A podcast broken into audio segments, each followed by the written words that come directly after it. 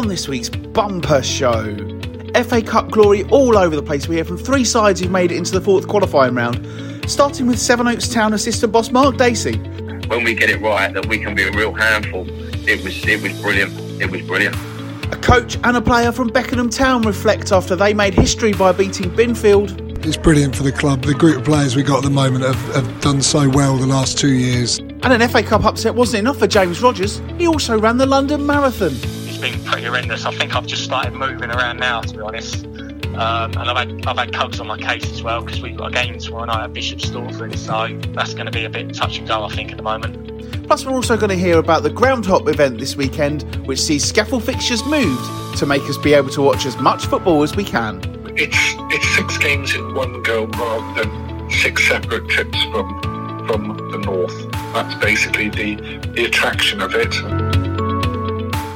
Hello everyone and welcome to this week's episode of the Kent Only Podcast, sponsored by Nick Cunningham Plumbing and Heating. We've got 4 interviews for you this week with 5 different people. Yes, that's right, including the 2 Kent sides who caused FA Cup upsets over the weekend. I'm John Pipsey. This week managed to go for a run after some recent criticism from a regular listener to the show, and then fell over while rushing around at the weekend and sprained my ankle. On the line now, though, is a man who right now doesn't really like me very much because I stopped him from watching the Champions League earlier on. It's Matt Jarrett. How are you, my friend? Not bad. No, it wasn't you. It was, apparently, I could only have 2 streams, so I thought I could, after Bake Off, I thought I'd watch the last bit. So I told my nephew he should be doing his school homework, get off, and he did. So you can carry on using it, mate, for your earning hard cash. So. Yeah, I should point out as well that there is a mutual agreement here because you have access to some other sports channels that I've provided you, don't you? Do you know what? I haven't looked at that for ages on my phone. I was going to try and watch the new fantasy football on my phone. Do you know what? I watched it and I very much enjoyed it. It was quite good. Some very good gags in there. Not too over the top, quite understated, but yeah, I enjoyed it. The Phoenix from the Flames was really good with Darren Bent as well. Darren Bent, a bit of a good sport. Yeah, it was. I enjoyed it. I definitely recommend it. And to be honest, it gets a lot of flack every time I see it mentioned on social media. It gets a bit of flack, but never mind the Buzzcocks. The reboot of that is also really good. Greg Davis is the host, and it's got the regulars of Daisy May Cooper, Jamali Maddix, and Noel Fielding. And Daisy May Cooper, yeah, she screeches and howls a lot, but it's entertaining. Jamali Maddix is absolutely hilarious. So I'm enjoying that as well. So a good couple of reboots from Sky there, I'd say. Well, I've just redone Boring Talk. I'm going full fibre here, but I decided against so, which is coming soon. But of course, well, look, you know, do all that. The cost. I was discussing this with somebody at work. The cost of having BT and Sky Sports these days is absolutely ridiculous. But people can afford, you know. If it was that, I just have BT Sport because I quite like the Champions League, and I had it for the National League, of course. But that's I didn't need that anymore. And to be honest, the National League you can get up on the highlights on YouTube anyway. But I kept with that because there's nothing better of an evening than watching a bit of Champions League football. So, but the cost of broadband, like everything else, is ridiculous. But I am gone full fibre, John. So we are going to be mega quick soon as well. So that's a bit of excitement, isn't it? That's the highlight of. October so far. I genuinely agree with that as well. I think it's absolutely shocking that the competition they say is a good thing, but the only losers in competition for sports rights are people like us who want to watch the sport, and it's the same with everything now. You know, I'm all for having more options and everything like that, but if you look, there's so many different options. Have you got Apple TV? Have you got Netflix? Have you got Amazon Prime? Have you got Paramount Plus? Have you got Disney Plus? It's got to stop somewhere. And, you know, all these programs getting pushed in all these different directions. Some people say it's more choice, but to me, I think it's just more money. You know, it's more and more outlay, more and more expensive where you go. And I just think it's really, really tough, don't you? Well, I think as well. And you also don't really, because of course somebody says, have you seen this on Disney Plus and you haven't got it, and you think, I've got to get it. And you say, but again, it's cheaper than going out, about £6 a pint, and I can get 4 cans for about £4.50. So I don't know how pubs are going to survive. To be honest, why would anybody go to the pub?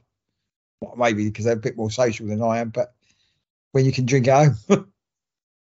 See, now I'm a pub man. You know, I love nothing more than going to the pub and having a nice couple of drinks, maybe a baguette or something to go with it, and just having a nice chilled out evening. I've spent a lot of time in the pub this year. You know, as I think has been pretty clear, I've had a difficult few months, but it's been a bit of a solace for me going to the pub. And to be honest, I'm open so much at the minute. Our pub's busy, but to be fair, talking about pubs, when we take the dog out, there's always these newfangled pubs, these new independent breweries, like pubs that you like. They're always busy in Broadstairs. But again, I just, when I went up there and I handed over my, what was £11 for two drinks, I was like, oh, you know, that must have been just being tight. No, I mean, the pubs I go to, yeah, they tick over very, very nicely. You know, I because I am a beer snob, I suppose, I only tend to go to the sort of craft beer places that I like. And, you know, that they do well because they get regular customers. People come from all round to go to these places. And if you like a nice pint, you know, for me, it's perfect. I guess it shows how drinking habits have changed, because I don't like to go out and just have 10 pints for the sake of having 10 pints. I like to go out and have nice drinks that I know I'm going to like. And if I only have 3 or 4 nice drinks, I can still come home and say, well, I've had a nice evening, you know. And as you kind of get along, you know, and it is hard, you know. I don't know if I've ever said this, but my mum and dad used to run a pub when I was a teenager in Whitstable. And, you know, the trade and industry has changed so much since then. I mean, the price of a pint has doubled in the 15 years since they stopped being publicans, for a start. That's one thing. And obviously, I'd imagine the profit margins that breweries are putting on pubs are making them less and less as well. But all these pubs now, you've got to have a hook, as far as I'm concerned. You know, it's not like people just will depend on, oh, we're just going to go to the boozer every night. We're going to go to the boozer every Friday. You know, you've got to have something to bring people in. You know, so many pubs now, it's all about the food and everything like that. And the pub industry and the hospitality industry has changed so much, and I find it fascinating, really. But you know, all the times that the places where would still you going. Say the pub? You know, you said that 15 years. Where would you say? Because people I know, people I work with, their kids, you know, 17, 18, you know, they don't go to the pub. I think they all like they drink in, or because I don't think is there. This might be the wrong thing. Is there a drinking culture? Like, you know, when I was 16, we'd all go to the pub. I've tried to have as many drinks as possible, get smashed and then come home. But I think maybe this generation is a bit more sensible or doesn't do that sort of thing, what I'm led to believe anyway.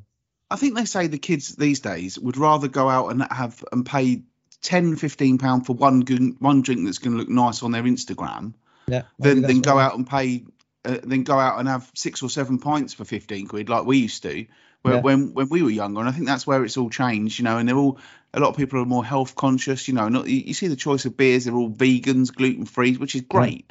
You know, they're catering for everybody. But the knock on of that is that the price of a pint has risen, and it's different. And you know, it's gonna this is a football show, but it must have a knock on effect on our football clubs as well, because you know when they're trying to. The bar take-ins make a difference to them and getting people in, and you know it's always nice for me when I go to games at some of the smaller grounds in the Scheffel, and you see the bars packed after the game, and I think that's really good. But you know you're in a difficult situation because so many people are driving more and everything like that, so it is really difficult, and you know it's fascinating to know how the difference in drinking culture is having an effect on everything, including our football teams. Well, I think you look at Bromley, how they've done it. They've got the bar and built their thing up there. Again, that is a place where you can have a lovely food and a pint as well. They've looked at that market clearly, and that's how it will be. Yes, let's get on with the show. It's our 228th episode this week, and you're going to get some history lesson here. You know, I haven't done one of these for a while, actually. Good old proper history lesson. The 228 incident. I'm going to hand over to my friends at Wikipedia now. The 228 incident was an anti-government uprising in Taiwan that was violently suppressed by the Kuomintang-led nationalist government of the Republic of China. Directed by Provincial Governor Chen Yi and President Chiang Kai-shek, I should have read this first, thousands of civilians were killed beginning on February the 28th, 1947, 228. The number of deaths from the incident massacre was estimated to be between 18,000 and 28,000. The incident was one of the most important events in Taiwan's modern history. critical impetus for the Taiwan independence movement. Fascinating. I love things like that. I mean, I loved that when I went to Berlin, all this modern history. I mean, obviously, I don't love nearly 30,000 people dying, but, you know, these are things we should learn at school rather than about bloody air raid shelters and the Industrial Revolution, as far as I'm concerned. I've learned something there. That's the first thing. I always thought, you know, 9/11 was the first thing to sort of do a date, but clearly 228 was another one like that. So I thought the 9/11 was one of those things they utilised for a date, and that was one of the first things it did, but it didn't. Amazing. I've learned something today, John. We better move on. It's late. Happy to help. Let's get on with the show then, and we have to start with the FA Cup, where of our six teams in the third qualifying round, four of them made it through, including two who beat teams from a step above. We're going to hear from both of those teams, and we're going to start with Sevenoaks Town, who had a long journey west to face Bath City of the National League South, and you're going to hear about that journey, and they stunned their hosts with a 1-0 win. Even more impressive, they did it with their manager at home with his new baby, stepping up in the dugout and on the podcast, his assistant boss, Mark Dacey. And I started by asking him about the win at Twerton Park. Yeah, it was a great day for the club. We were lucky that we got quite a lot of analysis on Bath, so we knew what to expect and how they were going to play, and we set ourselves up to deal with that, and we did it to a T. So we kind of flipped the chart a little bit on telling the boys to not play the occasion, but be in the moment and enjoy the fact that you're going to be playing in front of a big crowd, and that, you know, when we get it right, that we can be a real handful. And yeah, it was brilliant. It was brilliant. A big crowd, proper stadium as well, isn't it? It's lovely Twerton Park. Like, that's the sort of thing that players at step four, it's a dream to play at places like that, isn't it? Yeah, I mean, we've got boys that have played at step two, step three. We've got boys that will go on to do that. You have a few teams within step four that have got really, really good setups and get really good numbers.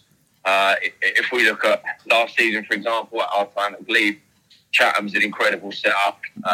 Sheppey as well. They're getting anything from 400 to maybe sevens. I think when they played each other last year, there was over 2,000 there. So you do get the occasional games where you get the big crowds. But yeah, when we arrived Saturday and you walk on the pitch and the pitch was a carpet, and you're looking at four stands around, and obviously it's a little bit different because you look behind the goal that we were shooting behind, and it was empty, and then you look behind the goal that we're defending, and it's packed. It is a nice sight to see, and obviously a great moment to get the win. Was it a comfortable 1-0, or were you hanging on at times? I wouldn't say we were hanging on as so. We definitely had to ride a few waves. I think we were really tired near the end. But I think part of that was down to the fact that we had issues getting there. It took a lot longer than what it was. I think we arrived at about 2:10, so 50 minutes before kickoff. Whereas, you know, we arrive at 1:15 on a home game. So I think the boys were still a little bit leggy. We had to get in, get the kit sorted, get them out as quickly as possible. So I definitely think that played a part. But with the utmost respect to Bath, they were great. They're really organised. But we didn't really feel threatened. They're probably what we thought was their biggest threat from the analysis that we got. They didn't really chuck it at us enough, which was. But first of all, I think down to the credit to the players on defending those areas really well to stop that threat. But I definitely thought at times when Bath had the opportunities to do what they're strong at from certain positions, that they turned it down. So it did somewhat play into our hands a little bit. So you say that you were able to learn a lot about Bath before you played them. How do you do that? There's a lot of stuff on social media that you can find, but ultimately we've got a really good analysis team that go out and watch games.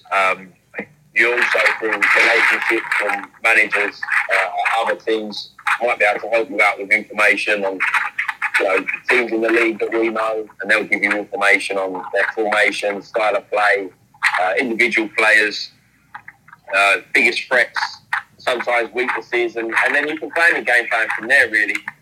And obviously did all this on Saturday without Harry. How did he keep up with the game? And I guess he was made a very good week for him even better. Yeah, to be honest, it would have been the icing on the cake if he would have been there. But first of all, we continue to give our congratulations to him and his partner Jess on the birth of their little boy. But we've done it a few times without Harry. I think the biggest compliment that we probably pay him as a backroom staff is that we know what he wants, and he'll keep in touch during the weeks that he's not there. And we've got a few backroom staff, and Dan Hogan and Adam Fleming that are Kinetic coaches, so they understand to a T what needs to be done. It does make things a lot easier for us to be able to put out what he wants. I think he listened to it on the radio that was coming out, and me knowing him well enough, I know he would have been a little bit nervous, not really being able to affect it how he wanted to. But he was the first one to message the group afterwards. But one of the boys actually got him straight on FaceTime, so as we were jumping about and singing on the pitch, he was able to at least be a small part of it. Obviously, you've got the FA Trophy this weekend as well. Another game down at Lewis. That's a tough place to go. But I guess at the moment, your confidence is sky high. Yeah. I mean, we're not looking at Saturday just yet. We play Tooting and Mitcham tomorrow night. And for us, that's the next important one. We need to try and build a bit of momentum. We haven't started incredibly well in the league. But performances have actually been really, really good. So there's no panic button yet. Tooting's going to be a good one. We know they came to watch us a couple of weeks ago because they came into the bar afterwards, and we get on quite well with Ash and his team down there. So we'll look to go through tomorrow, build momentum off that, and then Lewis is going to be a great one. It's because Tony Vines and Nathan we've known for a very long time. Harry's got a great relationship with Tony. Me and Adam worked under them when we was at Cray Wanderers. They have arguably got one of the best pitches in non-league. Then on a personal level, my dad used to play for Lewis, so it would be nice to go down there with a first team, and that's going to be a hell of a football match. We play pre-season. It's two teams that want to get the ball down and play. So it's but regardless of the result, if we keep performing well and we can build off the confidence that we've got, we'll be all right. Whatever the result, it's falling a little bit behind in the lead now because it's just non-stop cup after cup after cup. But yeah, the boys are in good spirits. We just need to find a little bit of momentum and consistency to try and kick on. You actually took my next question right out of my mouth. There is. You haven't got a league game in October until the 19th, and that could be off if you get a replay in the next round. That does make it hard in the league, doesn't it? Because you are going to be playing catch up over the next few months. Yeah, I spoke to the chairman yesterday when he came into to training, and I know he's been in touch with Harry as well. That really we're cup tomorrow, cup Saturday, FA Cup the next week, so. All it is non-stop rearranged fixtures. I think we've had to fit in 4, possibly 5 so far. So in terms of if we've got momentum, fantastic, because when you've got momentum and you're winning games, all you want to do is keep playing. You don't really want the week in between games. It's not great in terms of preparation on the actual pitch. A lack of training times are going to be a problem, but as long as we can keep everybody fit and the boys look after their bodies, and we said to him yesterday before training started that this is the time now where everybody becomes really vital in terms of the players, because for some boys to be playing potentially 3 games in 7 days, it's going to take its toll on their body. So everybody needs to be ready, everybody needs to stay sharp, and it could be great for us. It could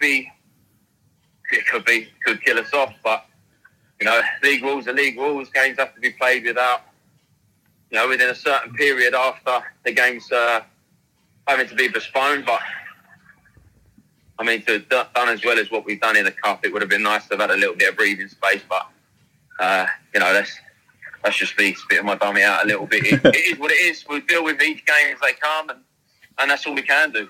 And of course, last but by no means least, we've got into a decent conversation here, but we haven't actually mentioned the draw for the next round of the FA Cup.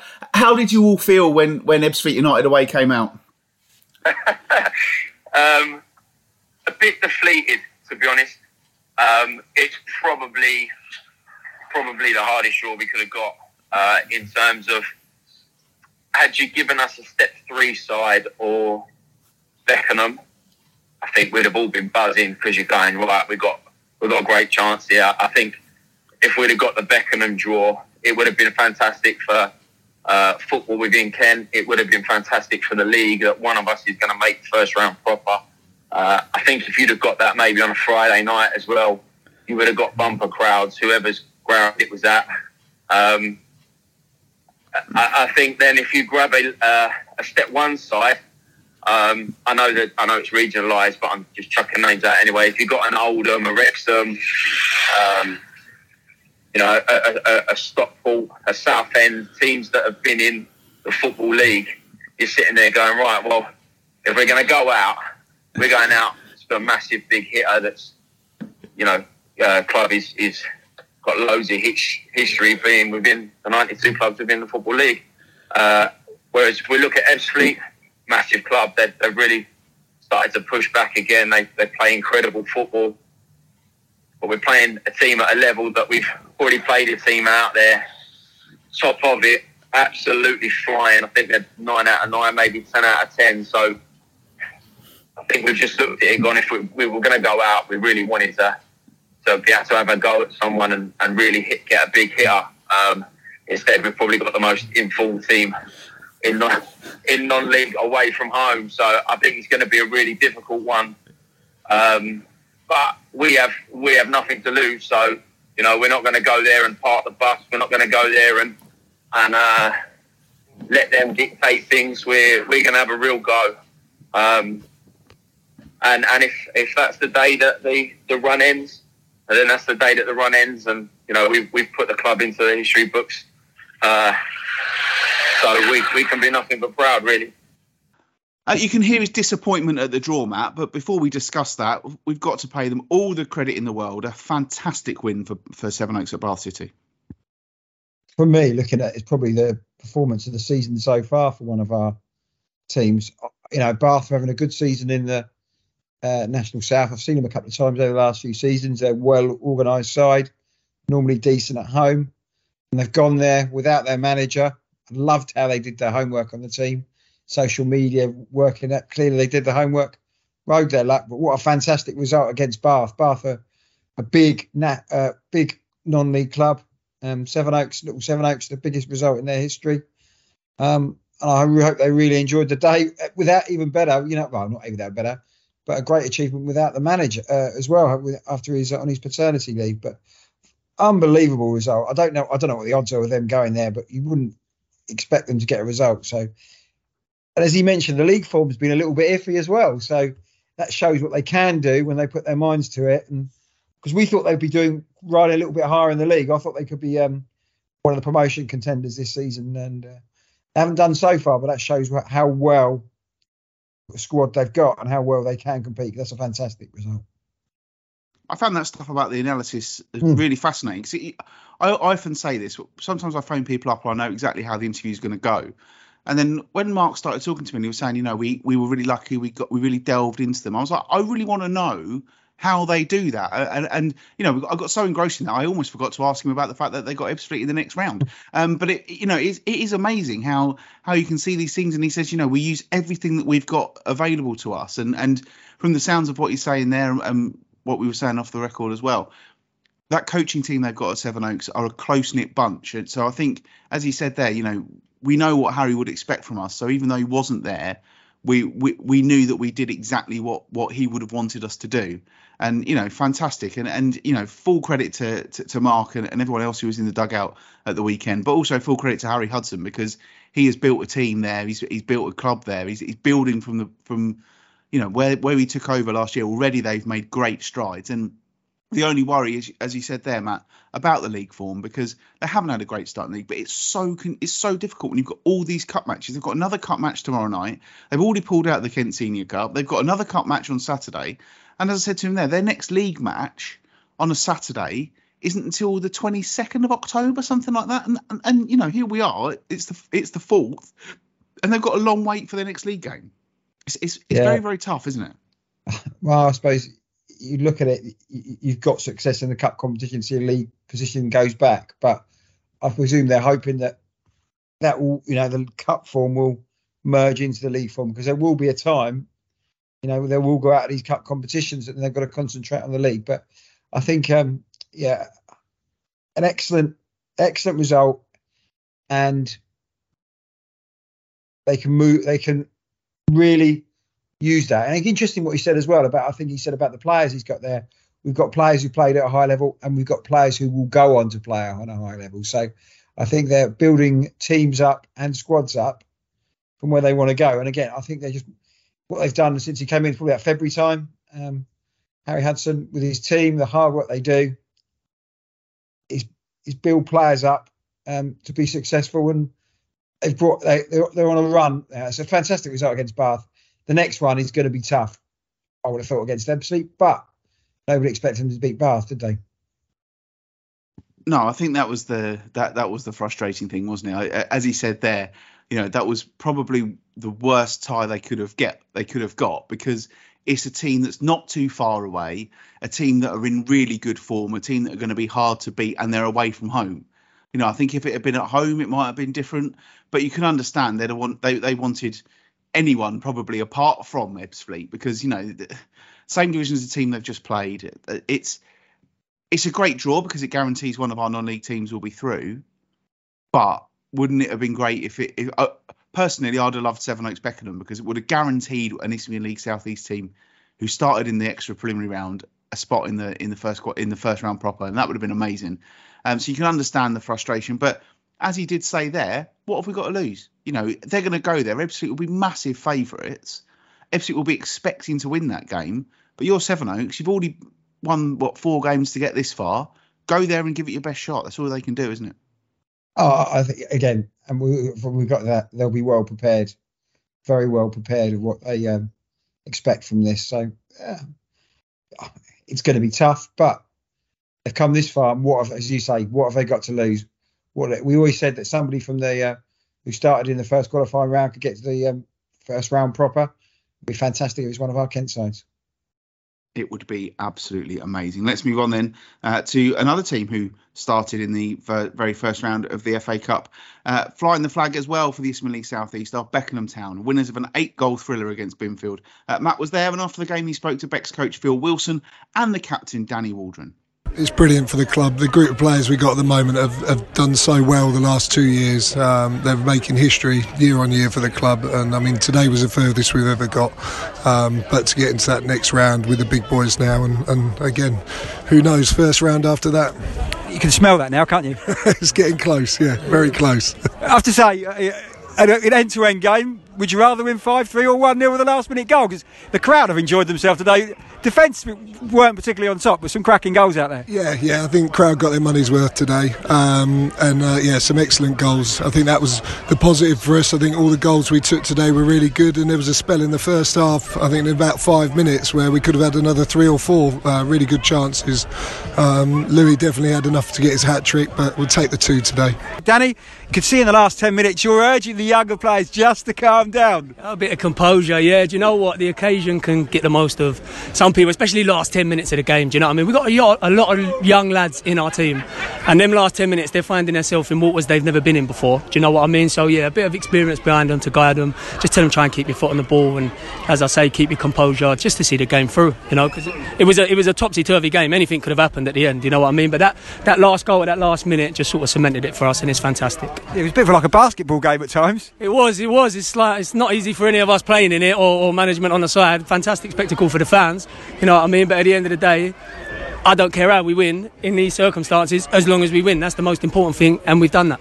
We saw the relief of that. What was the relief of the final goal? Everybody went to enjoy the celebration as well, so you knew you'd done it. I was exhausted, to be honest, with just the way the game went. Like, honestly, it really was. But no, yeah, it was when that final whistle goes in any game, really, but especially with what was at stake today for the club and for everyone involved, was just jubilous, to say the least. Back to you, Phil. So you're in a habit of winning football matches as a club as well. Is that what's taken you got to this level, do you think? It definitely, the momentum definitely helps, and we have got that habit where we are grinding results out when we need to.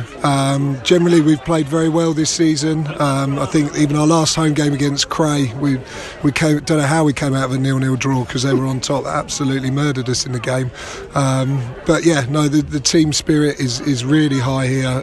We've lucky to have kept most of the players from last year, and the boys that have come in have bought into that team spirit, and yeah, we are a tough team to beat. I think we're 2 years unbeaten here now, certainly in the league, and only kind of some of the small cup games where we've put out younger teams, but yeah, no, we've got a great blend of youth and experience with players like Waldo, Louis, Rob Carter, Bluey down the spine of the team, and then, as I say, the young boys that are coming in, they listen really well, and they're just all a pleasure to work with, and I'm really happy for them that we've got this far in the cup. Back to you, Danny. You've had a decent career. What's your record like being in the FA Cup beforehand? It's not bad. I think twice in the first round and once in the second round with Billericay. That was against Leatherhead. That was actually live on BT Sport, you know, and just to get something like that is phenomenal. What it brings revenue wise for the club and for everybody involved is nothing less than fantastic. So you never know what's next. Well, the question is, of course, we're going to ask both of you now, who do you want in the next round? Everybody wants Bromley, don't they? Do you know, I used to play for Bromley, so I don't really want Bromley. Do you want the best team or the lowest team left in it? Do you know what? Both. You know, you don't really want to find that middle team, but you'd like to get a big boy away. And obviously, I'm not too sure how the results went today, but I'm sure there's a few teams in and around our level. We'll take them. Listen, to be honest, at home, there's just something with us at the moment where we just can't lose. Even this season, we haven't lost. Technically, of course, we lost on penalties, but that's football. But at the moment, there's just something really special, especially at home, and it's fantastic to be involved with. Last one of you, Phil. What's the celebrations going to be like tonight? They're always good celebrations at Beckenham. Always good celebrations. When I listened back to that one, Matt, I messaged you when I was listening to it, didn't I? I said they sound excited. Worthy winners on the day by the sounds of it from what you've told me. And what a tie for them against Dagenham and Redbridge as well. And delighted for everybody there. Oh, yeah, unbelievable. Well, because of the M2 closure and the absolute carnage down this part of the way, I only got there. It took me 4 hours to get from Broadstairs to Beckenham. So I missed the first 24 minutes, I think it was. I think I arrived at 25 past. So it was 1-1 at that point. And when between that and half time, arguably Beckenham could have scored 6. And they did score 2 in that time. Louis Theophanes up strong. The tactic was put the ball over the top, and he was in every single time. Once he scored, a couple of times he went close, and they, you know, were all over them. Then they went 3-1 up just before half time, and they conceded. And you think, oh, they're going to get those chances, because Binfield, particularly their main number 9, who was a good player, you think could come back into it. But they played the second half again. Lovely goal to make it 4. Binfield came back, but they didn't.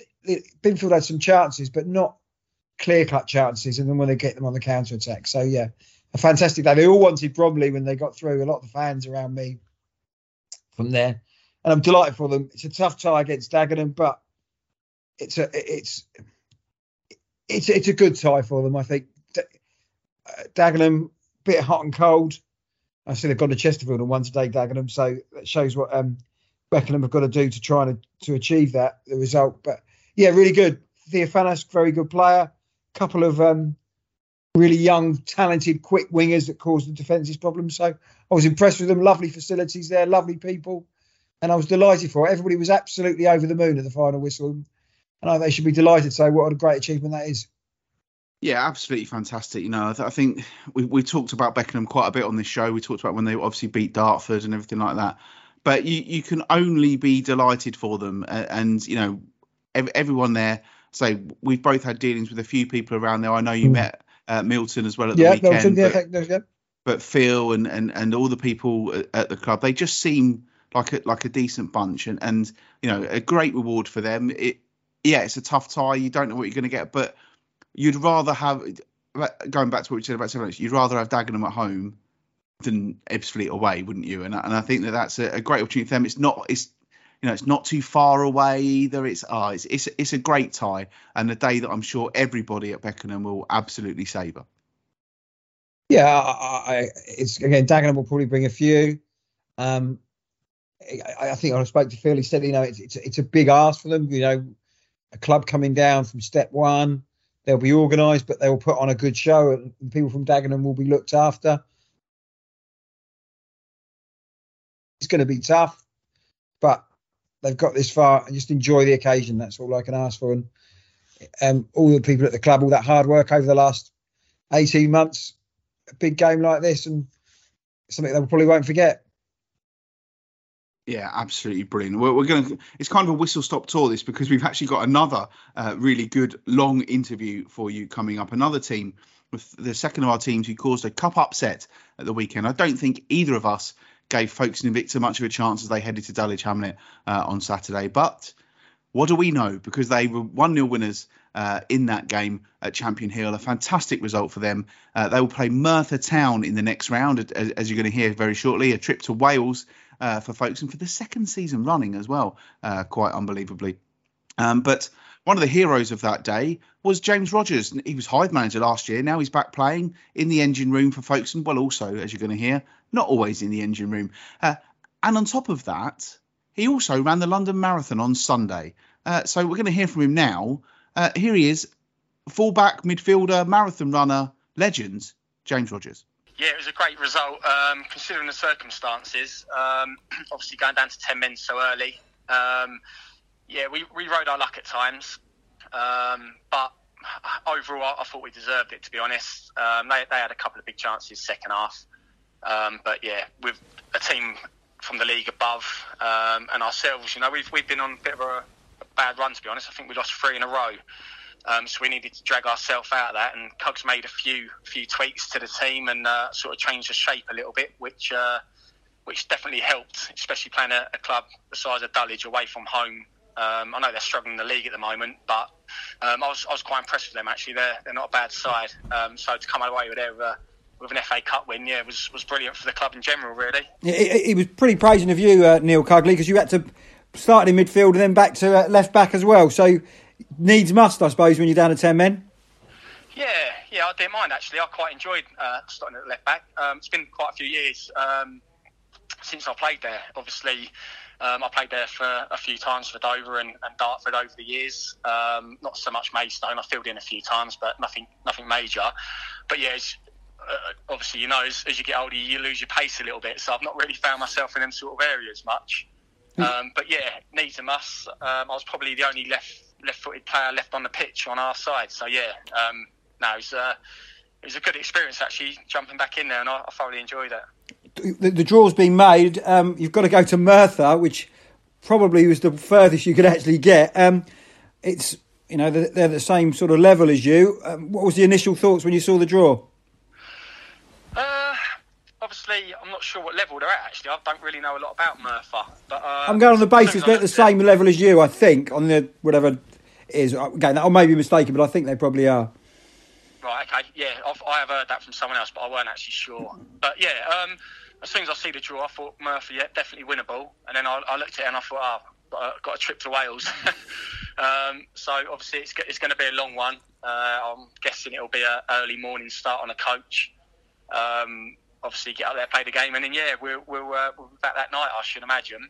But yeah, overall as a club and a fixture to get into the first round, I think it's definitely a good draw that we can go and win. So we've got to be pleased, because at the end of the day, you've got the conference sides coming in, the national sides, and you've got some strong South and North Conference teams in there as well. So, yeah, to come away with a team from our level who we've never played before. Well, I haven't anyway.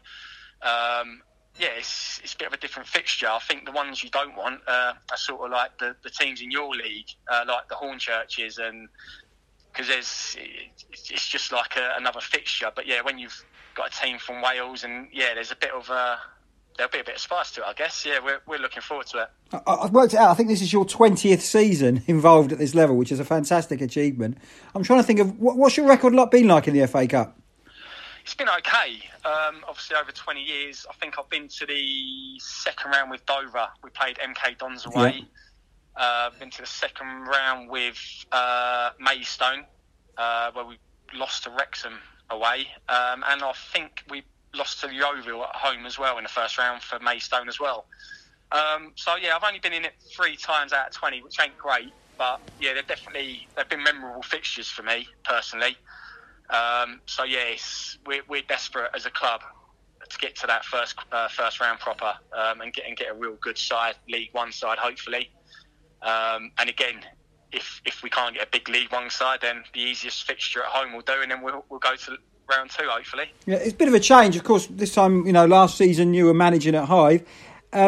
Firstly, how is it difficult to readjust to being a player? Has it been easy for you? It's been easy, yeah. Obviously, I know Cugs really well, and obviously Mev and Edgy as well on the coaching staff. I've got really good relationships with all 3 of those people, so it's been really easy. If they ask my opinion, I give it. If they don't, I don't give it. I don't get involved at all.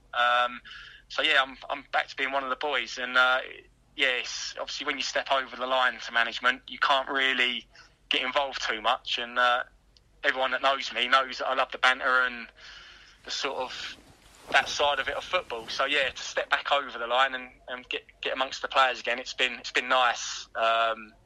So yeah, as I say, I feel like I've got a few more years of playing yet. I'm only 37. I feel fit as a fiddle. So yeah, all the time I'm getting out on that pitch and doing a job for the team, I'll continue to do it. Have you got your time back? I presume, we speak to a lot of managers on the show, and they're constantly, when they're a manager, doing stuff, watching teams, scouting, dealing with players. Is it? Have you got your time back doing that, or do you miss that sort of side of it? No, I don't miss it at all.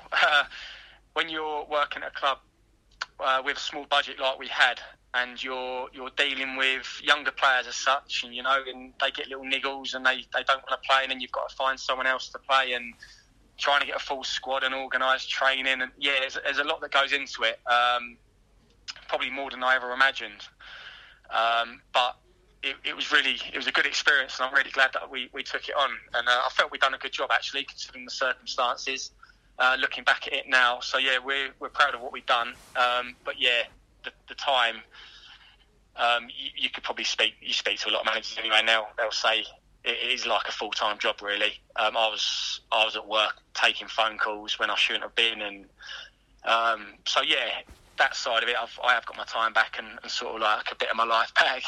You're 37, you want to carry on playing, but is it something the older you get you'd like to get back into coaching management? I'm not sure. I haven't made my mind up on it yet. If the right opportunity came up, I'd look at it, but it's never been on my list to do really. Obviously the opportunity came up last year and we went for it, but yeah, I'm not sure how I feel about management at the moment. I'm just going to enjoy the next few years of playing at the highest level I possibly can, and then if I decide my legs are gone, then I'll look at it. But yeah, at the moment, I've not really thought about it, and I'm still undecided. If I'm honest. Talking about your legs, I had a quick look on the London Marathon website. 3 hours 59:14 seconds, I think. How are the legs today? On the after doing the marathon yesterday. Today's been horrendous. So I finished the marathon yesterday. I couldn't walk.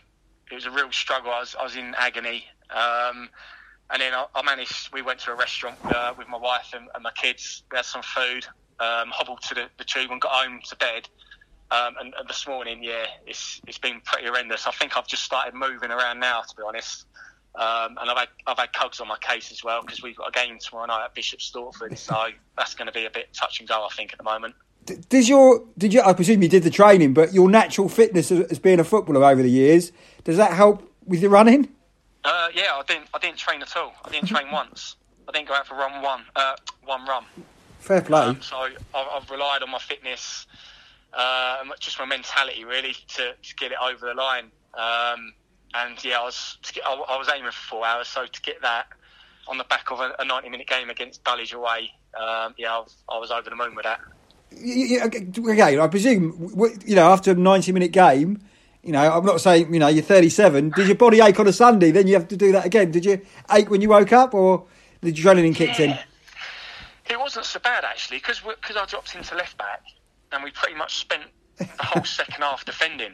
I probably covered about 20 yards of ground, and just stayed in that sort of area. And so yeah, there wasn't. When I woke up Sunday, my legs were a little bit heavy, but nothing like they have been before. When you play midfield, you're twisting and turning and you're all over the place. But yeah, because we had 10 men and I was just in that area, it wasn't so bad. So luckily, yeah, it went for me. You did it for charity, if you can mention your charity as well? Yes, I've done it for children with cancer this year. And I actually said yesterday to my wife, I'm never doing this again. How many times have you done it then? That was the first time. Right. And you wouldn't do it again? I've literally just signed up for the ballot for next year. Yeah. I presume, you know, there must be the buzz of the adrenaline of the crowd got you through? Yeah, it was really, I hit a wall at 20 miles, and then I see my wife and kids at 20 miles and 22 and a half miles, so that really pushed me on. And the crowds were brilliant. But as soon as you hit that wall, you sort of don't notice them. It goes out the window, and it's a real battle. You're in physical pain with your legs. Probably people that can have done the marathons can relate to it. But yeah, for me, it was a real battle to get them last 6 miles done. And obviously, I was pushing because I wanted to get under that 4 hour mark. But yeah, I enjoyed it as an overall experience, and sort of like when you're involved in football, it's more of a team sort of. Yeah. You know, when you achieve something, it's a team. You don't achieve anything on your own. So to achieve something on my own, it felt pretty good actually, and that's the reason why I've signed up again. I want a bit more of it. I have to say, a busy weekend. So first of all, this pod will go out after Tuesday. At this moment on a Monday evening, do you think you'll be playing tomorrow? Touch and go. Touch and go at the moment. My knee's a bit inflamed and sore. My abductor is really tight. And I tried having a little jog earlier, and I literally couldn't take 2 steps. So I don't know. I'm gonna have a nice bath later, and we'll go from there. Did he play tonight? He did. Oh well, so we can answer the first question there, Matt. He played. For Folkestone in their game against Bishop's Stortford. But what an effort to do that. Although I didn't even do a training run. That was a bit much, wasn't it? Yeah. It's amazing, your natural fitness. And again, what he said in there, well, I didn't think I needed to, because my natural fitness could get you up and down. So to be fair to him, he has played 19 years football. I can't think of him being injured that much, James Rogers. So, yeah, a fantastic career that he's had, and still going strong at 37. And what an achievement, get under 4 hours for the marathon, and then less than 48 hours later he's pulling on his boots again for Folkestone at Bishop's Stortford. So yeah, a great result going back to Folkestone, fantastic result for them in the cup competition, being 1 down, winning at Dulwich. I know Dulwich have struggled a bit recently, have sacked the manager, but not many people would have thought in a big crowd that Folkestone would struggle, but their cup form has been really good over the last couple of seasons. So I think they lift their game in the cup competitions. And it's a good result. Yusuf, good player on his day, can cause problems, scored a good goal. The only disappointment for them probably is the draw. I think they could probably beat Merthyr, not a problem, but it's an hell of a trek, isn't it? 4 hours away. It's probably the worst draw they could get in terms of distance, and yeah, it's a tough one. Merthyr beat Gloucester. Steve King, who's taken the Gloucester job, formerly of this parish, who Folkestone beat last season in the cup competition. So, yeah. Is it a good draw? Probably on paper it gets level-wise, but I think distance-wise, when you want your supporters behind you, it's a long old way for Folkestone to go. Yeah, I think, as you said there, the difficulty is it's going to be an early start, yeah, then a trip over there on the coach, and we all saw about the problems that there were with the traffic over the weekend as well. So that's going to be it's going to be mentally and physically tough for them to go over there. But I think you take it, and I suppose one thing is if you draw that game, then the boots on you're very much in the ascendancy. Whereas if you're at home and then you draw, and then face the prospect of going to Merthyr on a Tuesday night, that's a different kettle of fish, isn't it? Yeah, I remember. I think Dover had many battles with Merthyr back in the day. So I think, yeah, I don't know how Merthyr are getting on. I haven't looked at their records. It's a difficult one, but Folkestone have had difficult games in the FA Cup and the FA Trophy the last couple of seasons, and have won them. And what I would say, they are desperate to get in that first round for the first time since 2005. Neil Cugley wants it on his CV before, he retires. And I think as a club, Folkestone deserve it. And arguably Neil Cugley deserves a league club at Cheriton Road. So fingers crossed that Folkestone can get a result against Merthyr and be in that first round proper. It's going to be tough, but if you've got people like James Rogers in your corner, you're always going to have a chance. 13th in the Southern Premier Division South, Merthyr Town. 4 wins and 4 draws from their games. Their FA Cup run, though, has been decent. They beat Truro City, who are top of their league, 5-2. Then they beat Cirencester after a replay. And they also beat, as we know, Gloucester City. So it's going to be an interesting one for Folkestone, but we shall see how they go. Also through, as we already know, are Ebbsfleet United, who won at Hanwell. But it was the end of the road for Herne Bay, who led before going out at Hendon. And Welling United, who you said you fancied that was a banana skin for them, and they did not play well at all down at Weymouth, beaten 3-0 and even missed a penalty right at the end as well through Adi Aziz. A disappointing result for them. So very, very frustrating for Welling, because they've been in good form. Then they go and lose down there. And you know, with all due respect, Weymouth did lose to Dover.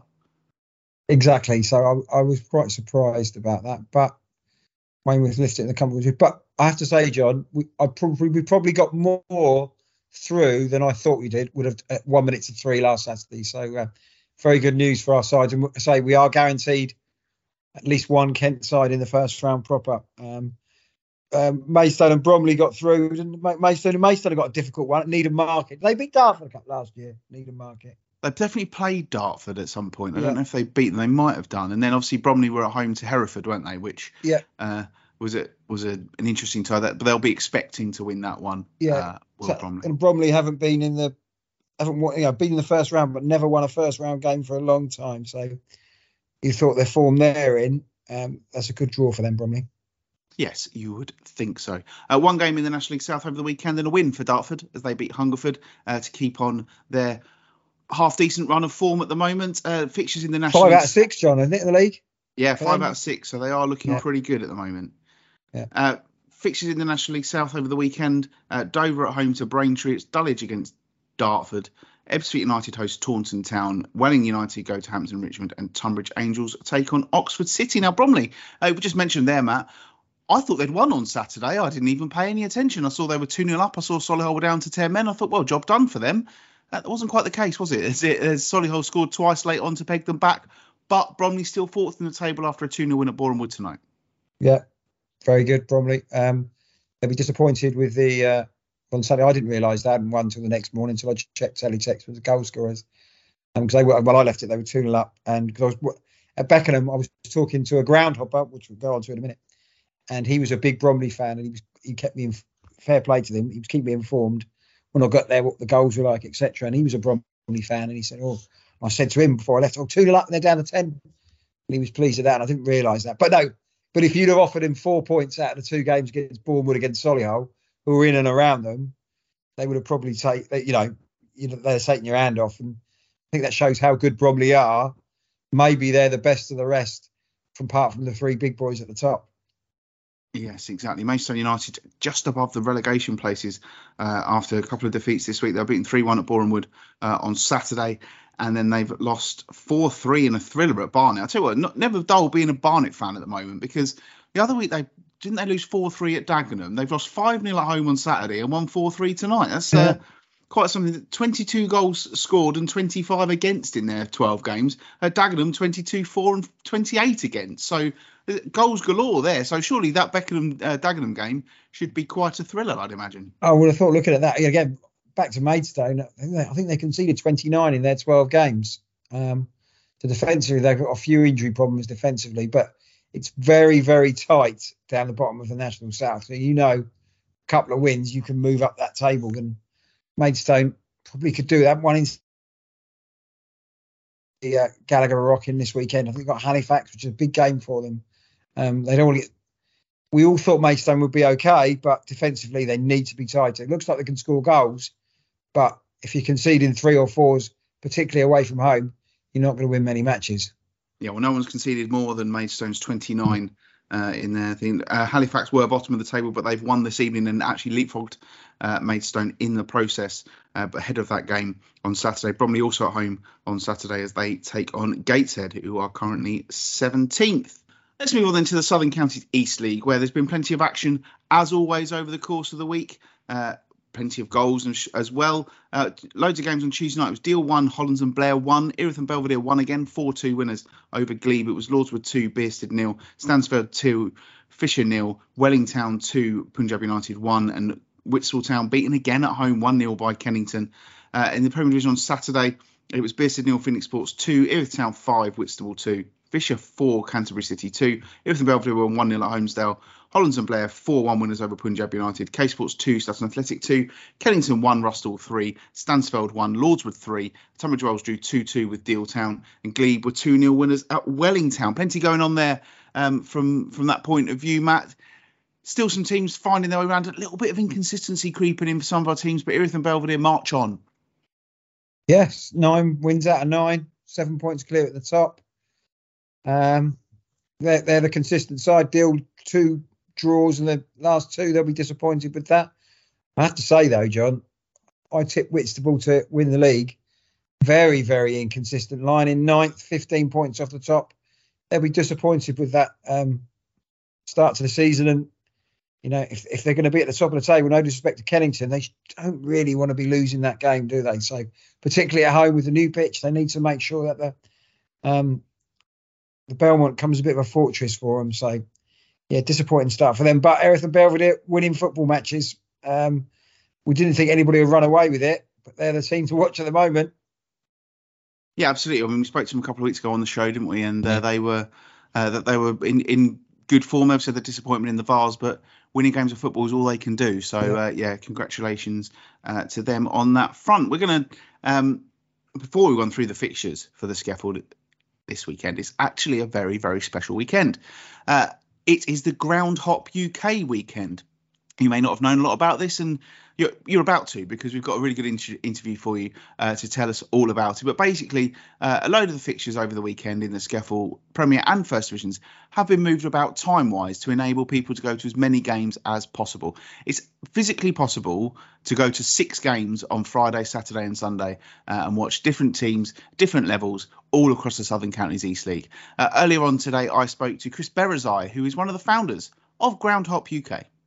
It's quite a long story, because we've been going 20 years in various guises. Started off doing a ground hop in Wales, and then we just started to expand. Took on Dorset was our next one. Then we started doing the Northern Counties East, and comes to today where we are doing about 7 of these a year. And obviously this is the first time that you've been in the Southern Counties East League, our league that's almost exclusively Kent, so exciting to be down in our little corner of the country. Yes, we are, because we have done very few ground hops in the south of England. The furthest south we've come before is going to have been the Western League, but we've certainly never done anything around London, and certainly not south of London.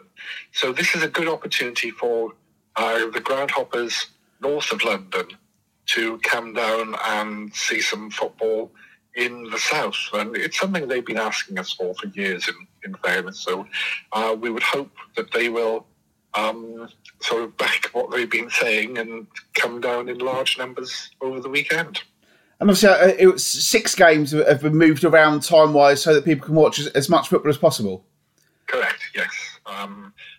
That's what we obviously have to do in order to make it attractive. So it's 6 games in one go rather than 6 separate trips from the north.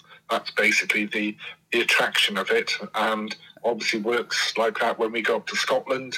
So 6 trips to Scotland, you just need the one. You get 6 matches there. So, so yes, it's a good model, and we're hoping people will support it. So, are these all new grounds for you, Chris? Yeah, I think they are actually. So, I get 6 ticks. So that's very unusual for me on a ground hop. But yes, I think we'll have a lot of people coming along to add to their numbers this weekend. What we'd also like to see, obviously, is a lot of support from the local community. So I'd like to see, all the count hoppers getting behind, their county teams and giving this event as much support as possible. Is there any of the 6 down here that you're particularly looking forward to? I've seen, for example, Punjab United have put on a lovely spread for you on Friday night. Yeah, that's sort of kind of number one on the list for that very reason. Punjab have really got a good reputation for their welcome and for their hospitality and their food. I think they are going to absolutely excel over this weekend. Same for all the clubs. I think, the vibe coming back and the feedback is very good. They're all looking forward to it. I know Staplehurst, just to sort of pick up on them, are absolutely champing at the bit for this game. They are so organised, it's nobody's business. After the pandemic as well, I suppose it's great that people are going to be able to come and watch a lot of football. We've seen a real growth in sort of non-league football since the pandemic, and I think initiatives like what you're doing and what you've helped organise are only going to strengthen that, aren't they? I think so. We've seen this as well. We've seen an upturn in attendances since the pandemic. And, that is all good for non-league football. It's nice to see that people have found out, or a lot more people have found out, that there is life underneath League Two. And obviously, you're hoping that it will be people from Kent as well as people coming from far and wide. And hopefully this won't be the last time that there's an event like this in the Southern Counties East League. Well, we would hope not. We would hope that there will be a lot of Kent people there. We would hope that there will be as many there as possible. And certainly, we are looking at this as a long-term thing rather than just a one-off. So hopefully, if all goes well this weekend, then the same weekend next year, in the first weekend in October, we would hope to be back and doing more games in the southeast. And just finally, obviously, we're very proud of the Southern Counties East League. We think it's one of the strongest Step 5 leagues in the whole country. So hopefully we'll give you a good show, and I hope we're looking forward to it. Yeah, I'm looking forward to it. I hope everybody is really looking forward to it. And we're looking to see the best that the Garden of England can provide us. Well, that's a great initiative, isn't it, Matt? Well, a chance to go out and watch some games. And I was chatting to Chris after we finished the interview, and I said, I'm so gutted that I'm working because I'd have loved to have done that and go to all those games over the weekend. But what a great idea. Well, I think it's, as I was talking to the guy at Beckenham, and he was saying he'd been to Cornwall all over the place and he loves going to new grounds and such like that. And there is a lot of people out there who do enjoy going to watch football at different grounds. And ground hopping, you've got that sort of reputation as being a bit of a geek. But if you're listening to this pod, you're probably a bit of a geek anyway. And 6 games in one day. And you have to say to the organiser of the scaffold, getting involved in this, they're a really good initiative. 6 games. And as you mentioned in that interview, worth going to Punjab for they put on what the food they're going to be providing. And we've tasted a bit of the Punjab food, and we've seen it back in the COVID days, John. That will be worth the admission fee alone, that food. But it's fantastic. 6 games, how they've organised it. 11 till 6, whatever it is on the Saturday. Absolutely fantastic, and it will be a really good event, and hopefully more people knowing about it from who didn't know it was on or in the local area will make the most of it as well. A really fantastic initiative, and again, delighted for the scaffold, and as we know in the scaffold, they're going to be entertained as well. That's what I said. We don't do 0-0 draws down here, do we? And I guess the only frustration is that the train strike might stop some people coming down for the jamboree on Saturday. But it's so well thought out how you've got the sort of closeness, and he obviously said they're hoping that this weekend every season is going to be the Kent or the Scaffold Ground Hop, and I would hope that next year you'll be looking at Lordswood, Hollands and Blair, and those that sort of area getting involved to give it to different sort of places, because I think that's a key factor, isn't it? Well, I think it is. The other teams have taken it on board, and it must be difficult for the club as well, because you will be kicking off on a Sunday at 11 o'clock, but if it gets people through the gates, I think that's the most important thing. And I'm sure these clubs will benefit as well with the extra people coming in that we mentioned earlier, the extra bar takings, the extra food. It's an initiative that I think could be an annual event. So I'm sure these things are normally so well organised, and a lot of people will love watching some football at some place they've never been to before. Yeah, exactly. The 6 fixtures are, instantly, we will run through them for you. On Friday night, Punjab United hosts Stansfeld, 7:45 kickoff. And then on Saturday, 11 a.m, Staplehurst Monarchs take on Rochester United in the First Division. At 2 o'clock, it's Beersford against Fisher. At 5 o'clock, back to the First Division for Larkfield and New Hythe against Greenways. And then on Sunday, a Tunbridge Wells doubleheader, Russell against K Sports, kicks off at 11 o'clock before Tunbridge Wells against Lordswood starts at 2. And I think it's an absolutely fantastic initiative, and if anyone is going to go to all 6 of those games, if you would like to, you can hit us up with a review of it all. Just go to each game and give us a 30-second review of every game that you've seen. Tell us what you liked, what the game was like, what the atmosphere was like, and we'll get in touch with us on social media, and we'll get them on the show next week. If you want to do that, it'd be absolutely great to hear from you, wouldn't it? I'd be great. How many goals do you reckon you'll see in those 6 games? I'll be disappointed if you're not seeing at least 20. Yeah, I was going to say, I'd be disappointed with at least 20. There's some good games in there, some teams that score some goals. So hopefully it'll be a really, really good weekend. And thanks to Chris for his time and for the effort that obviously he's put in to help get this sort of thing off the mat, off the ground. So, yeah, really, really good initiative. So well done to them. We might even get some new extra listeners from this, John, if they could spread the word, I suppose, couldn't we? Absolutely, yeah. In the First Division, there's been some games on Tuesday night. Bermondsey 1, Brydon Ropes 4, Rochester United 2, Lyd Town 1. On Saturday, we had Brydon Ropes beating Meridian VP 1-0. It was FC Elmstead 1, Bermondsey Town 0, Forest Hill Park 1, Tooting Beck 2, Larkfield and New Hythe 5, Croydon 2, Lyd Town winners by a goal again, came from behind after conceding early on. They beat AFC Whiteleaf by 2-1. Rochester United beat Greenways 1-0. SC Thamesmead beaten by Faversham Strikeforce 2-1. And it was Snodland 1, Staplehurst Monarchs 1. Let's go through all the fixtures that aren't in the ground hop over the course of the weekend in the Scaffold Premier Division. Or in the Scaffold, in fact. On Saturday, we've got Canterbury City against Wellington, Erith and Belvedere against Kennington, Glebe against Whitstable, Holmesdale against Sutton Athletic, Hollands and Blair against Erith Town. And another 2 p.m. kickoff as Phoenix Sports meet Deal. In the First Division Saturday, Faversham Strikeforce against Tooting Beck, Bermondsey Town against Lewisham Borough, Lyd Town against Snodland Town. And then next midweek, Whitstable at home to Hollands and Blair on Tuesday night. And that's it, actually. Just got some minor cup games knocking around, the Kent Senior Trophy and the Kent Senior Challenge Cup. Let's move on to the Isthmian League then. A couple of games tonight. I've already mentioned Folkestone played Bishop's Stortford. We didn't actually mention that they lost 3-0 Bishop's Stortford. James Rogers played 66 minutes, if you're keeping up with that, which isn't too bad 2 days after running the marathon in less than 4 hours, is it? Margate also in action tonight. A thriller for them. They drew 3-3 against Harringay. We've got a late equaliser, Margate, then. Yes, 3-3 against Harringay Borough. An interesting game of football, that one.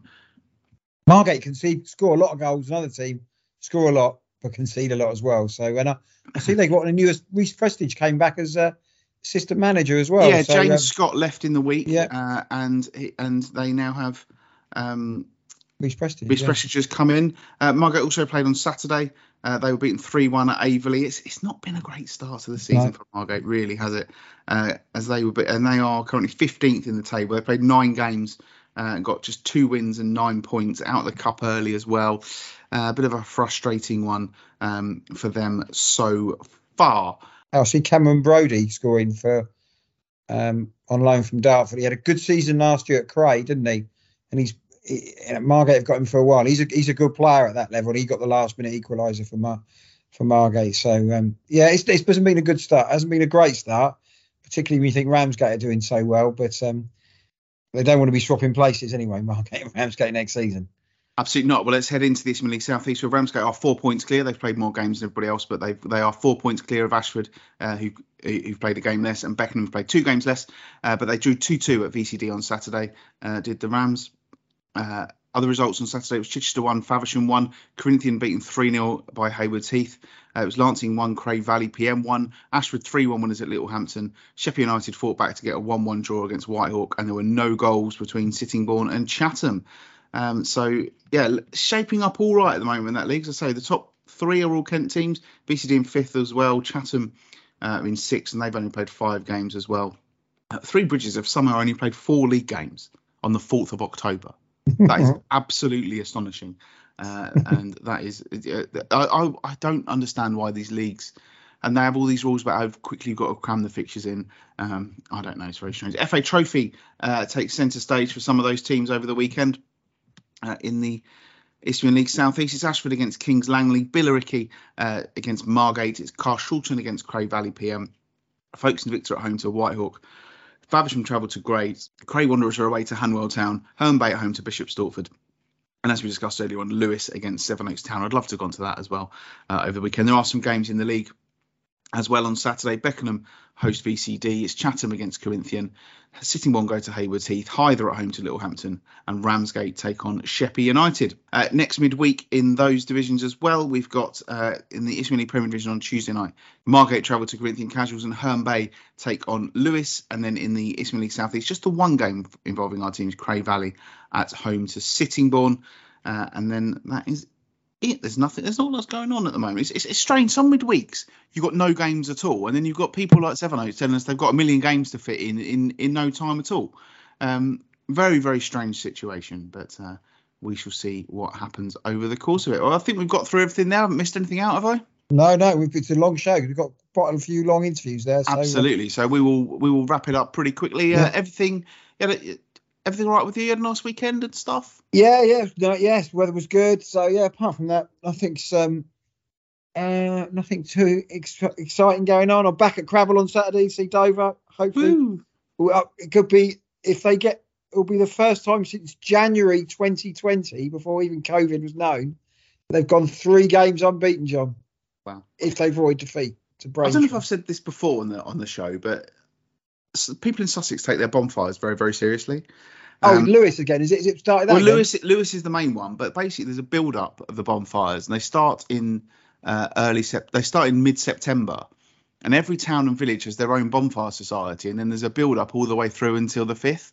And last Saturday was Eastbourne's, so I was very lucky. I managed to finish work and decided to get a taxi down to go and see the fireworks. I would have probably been able to see them from the flat, but I decided that it would be nicer to go down to the town. So that was when I had the incident where I fell over and hurt myself on the way to the taxi. But we went down there and we caught the end of the parade, and the fireworks were absolutely incredible. They were genuinely the best fireworks I've ever seen. And all the people around us at the fireworks display were saying they're the best fireworks we've ever seen.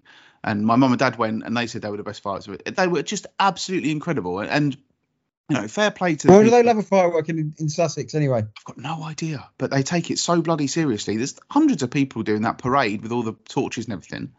But it was absolutely brilliant. I'm so glad that we went down and saw them. It was really good. So I think there's more this weekend. There's more next weekend. I think Hastings is next weekend.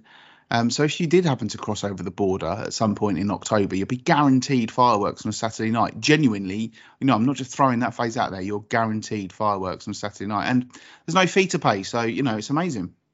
I know. Well, yeah, I know Lewis, they love a firework. I don't know why. Well, Sussex. Are they big? Did Guy Fawkes originate from Sussex or something? Who knows? I don't know. But it's your job next week to find out why they love a firework. Okay, I will look that up. That will be part of my task. You can find us on Twitter at Kent NL Podcast. You can find us on Facebook, search for Kent Only Podcast. I'm at JohnPips81 on Twitter. Matt is at Matthew_Gerard. Thank you everybody for listening this week. Hope you've enjoyed the show. Thanks to all of our guests for their time this week. Massive congratulations to all our teams who made it through in the FA Cup. Really, really excited for you all, and was so grateful that we've got the wherewithal and the contacts to be able to bring you those interviews from people who have made it through. And I hope that you've all enjoyed the show.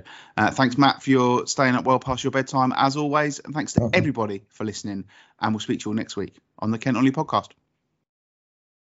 I'm too tired to say anything now, mate. I want to go to bed. Basically, fair play to James Rogers. He's a better man than me.